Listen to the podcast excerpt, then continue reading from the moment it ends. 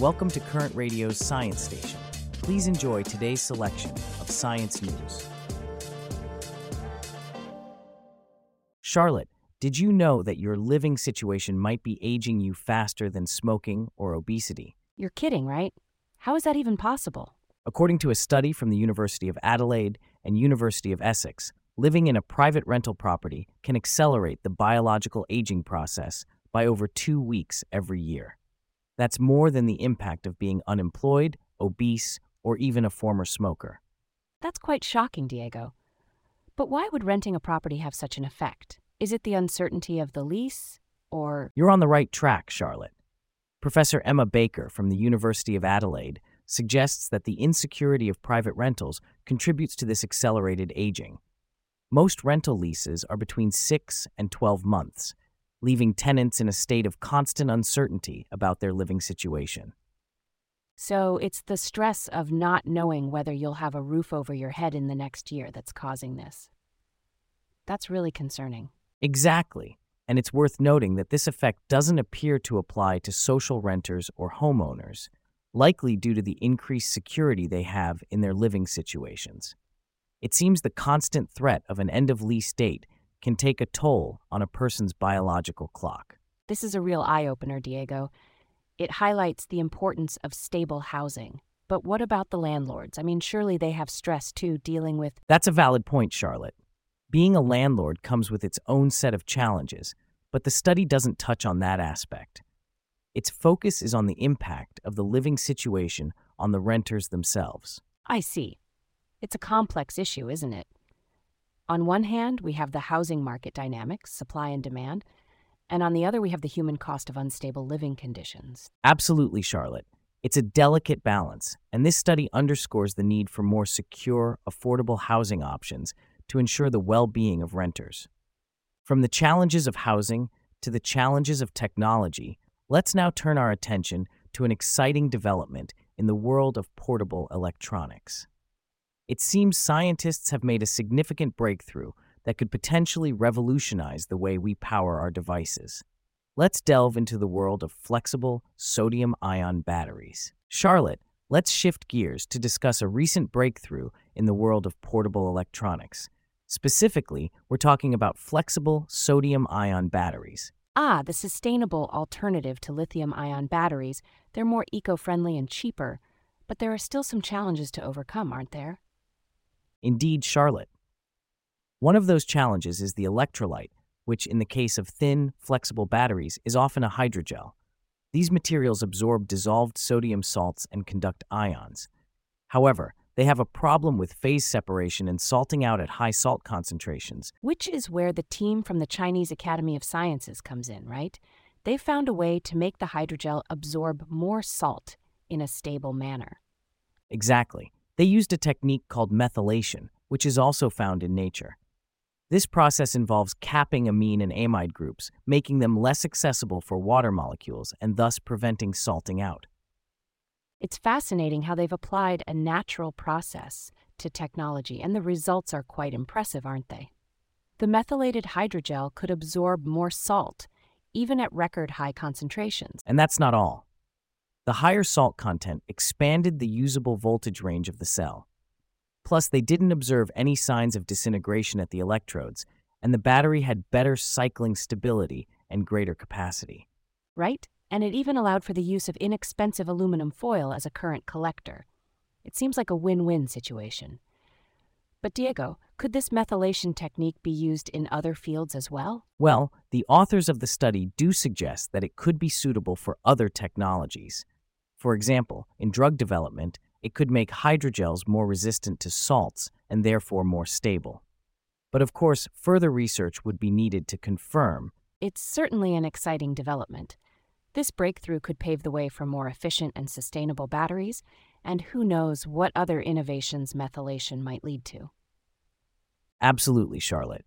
It's a testament to how nature can inspire scientific advancements. We'll certainly be keeping an eye on this space for further developments. From advancements in sustainable battery technology, we move to another area where innovation is crucial, the fight against climate change. As we continue to grapple with this global crisis, experts are proposing new ways to monitor the impact of our efforts. Let's delve into a recent study that suggests a new framework for tracking the near-term effects of climate action. Charlotte, it seems like we're seeing a shift in the way we approach climate change, especially in terms of how we measure the impact of our efforts. A new study proposes a framework for tracking the near-term effects of climate action. Indeed, Diego. It's interesting to see that the current accounting practices are more aligned with tracking long-term impacts rather than the immediate effects. This new framework, proposed by scientists from the Nature Conservancy, Yale University, and Fractal Ag, seeks to address this gap.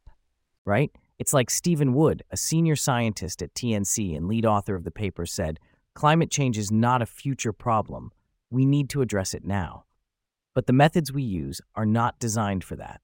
Yes, and this is where the proposed framework comes in. It suggests that we need three essential features: separate accounting for near-term targets, timely data on pollutant longevity, and a dynamic baseline approach in carbon accounting. That dynamic baseline approach is fascinating. It updates the baseline scenario as real-world conditions change, which can improve the accuracy of carbon estimations. It shows how much additional carbon was removed as a direct result of a treatment. It's a more adaptive approach, isn't it? Despite most emission targets being set for less than 35 years, current tracking platforms like the Greenhouse Gas Protocol and SBTI rely on long-term accounting methods. It's time we rethink. I couldn't agree more. Catherine Hayhoe, chief scientist at the Nature Conservancy and co-author on the paper, pointed out that our current 100-year accounting approach was inherited from the Kyoto Protocol era, when climate change was seen as a future threat, not the immediate concern it is today. And now, limiting global warming to 1.5 C's above pre-industrial levels seems unachievable without overshoot. That implies a period of higher global temperatures before the climate stabilizes again, calling for rapid short-term removal of carbon emissions. And this can only be accomplished at scale with nature-based climate solutions and rapid reduction in other forcing agents. We need to cut our carbon emissions as much and as soon as possible and invest in nature to take carbon out of the atmosphere. Hayhoe also emphasized that we need new accounting methods that quantify the impact of even small short-term removals. It's clear that every action counts towards achieving our goal of keeping warming within the limits laid out by the Paris Agreement. Absolutely, Charlotte. And this study could be a game changer in supporting the need for urgent climate action in the near term. It's a call for immediate action, and hopefully it'll inspire more companies and governments to step up their efforts. From the intricacies of climate change accounting to the enigmas of the universe, we continue to explore the frontiers of scientific understanding. Now, we're about to dive into a century-old quandary in the world of physics. A new proposal suggests a radical rethink of the nature of space-time might just solve a long-standing conundrum. Charlotte, I think we have a fascinating discussion ahead of us. We're delving into the mysterious realm of physics today, where a century-old conundrum might be on the brink of a solution. Absolutely, Diego. The two cornerstones of modern physics, quantum mechanics, and Einstein's theory of general relativity, have remained incompatible. But now, a new proposal suggests a radical rethink of the nature of spacetime might bridge this gap. Right, this new post-quantum theory of classical gravity suggests that time doesn't tick away predictably. Instead, it proposes that the flow of time would randomly wobble, akin to the ebb and flow of a stream. It's a concept that's certainly hard to wrap our heads around, isn't it? But it's this very contradiction that Professor Jonathan Oppenheim, a physicist at University College London, is trying to resolve with his theory. However, not everyone is sold on this idea. Professor Carlo Rovelli, a theoretical physicist, has even wagered a 5,000-to-1 odds bet against Oppenheim's theory being proven correct. That's true. Until now, the prevailing assumption has been that Einstein's theory of gravity must be modified or quantized to fit within quantum theory. This is the approach of string theory and loop quantum gravity. Oppenheim's theory challenges this consensus. He suggests that spacetime may be classical and not governed by quantum theory at all.